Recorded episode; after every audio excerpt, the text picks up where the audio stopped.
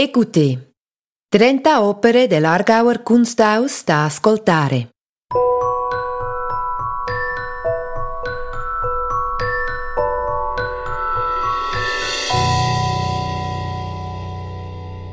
Come forse sapete, l'Argauer Kunsthaus vanta una straordinaria collezione di arte svizzera.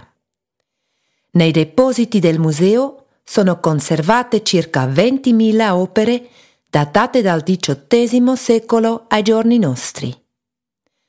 A scadenze regolari, le opere sono presentate al pubblico nell'ambito dell'attività espositiva del museo.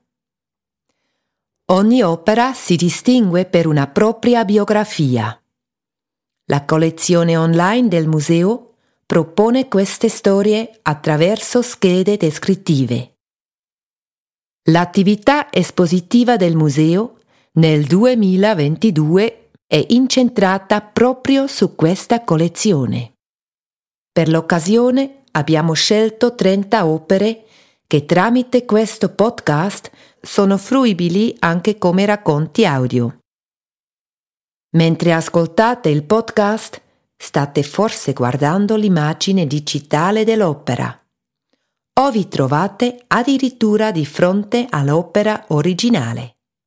O semplicemente chiudete gli occhi e immaginate l'opera a vostro piacimento. Vi auguriamo un piacevole ascolto e una stimolante scoperta della collezione dell'Argauer Kunsthaus.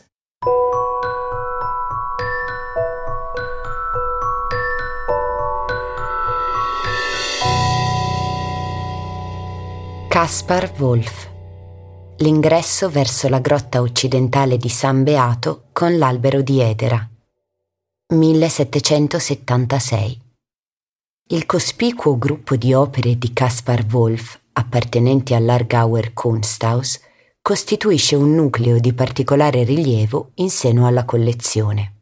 L'assieme di lavori consente di ripercorrere gli sviluppi della pittura, dall'illuminismo all'epoca moderna, in base a un motivo tipicamente svizzero, la rappresentazione della montagna.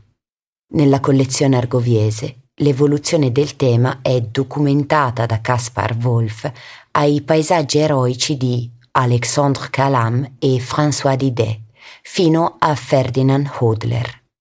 L'ingresso verso la grotta occidentale di San Beato con l'albero di Edera raffigura l'ingresso di una grotta con una figura seduta in basso a sinistra.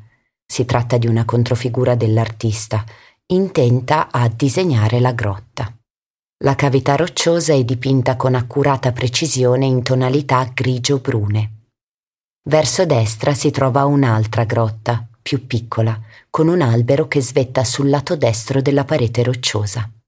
Nel contesto dei dipinti alpini di Wolf, le rappresentazioni di grotte sono numericamente limitate, ma molto variate sul piano compositivo, con vedute sia esterne sia interne. Con questo gruppo di lavori, Wolf attira l'attenzione del pubblico al punto da essere soprannominato dai suoi contemporanei Höhlenwolf, lupo delle grotte, secondo quanto riferiscono le fonti. La sua predilezione per le grotte sembra riconducibile al suo interesse per la geologia. Wolf desidera non solo raffigurare la natura, ma anche penetrarla per osservare la stratificazione della Terra al di sotto della sua superficie. In linea con la sua attitudine empirica, che coniuga arte e scienza, Wolf tenta di capire la natura in base alle sue leggi immanenti e di ricostruirla attraverso il linguaggio pittorico. La sua fascinazione per le grotte è stata interpretata anche in relazione al suo stato d'animo malinconico. La propensione per siti naturali nascosti e misteriosi è peraltro distintiva del clima preromantico di fine Settecento.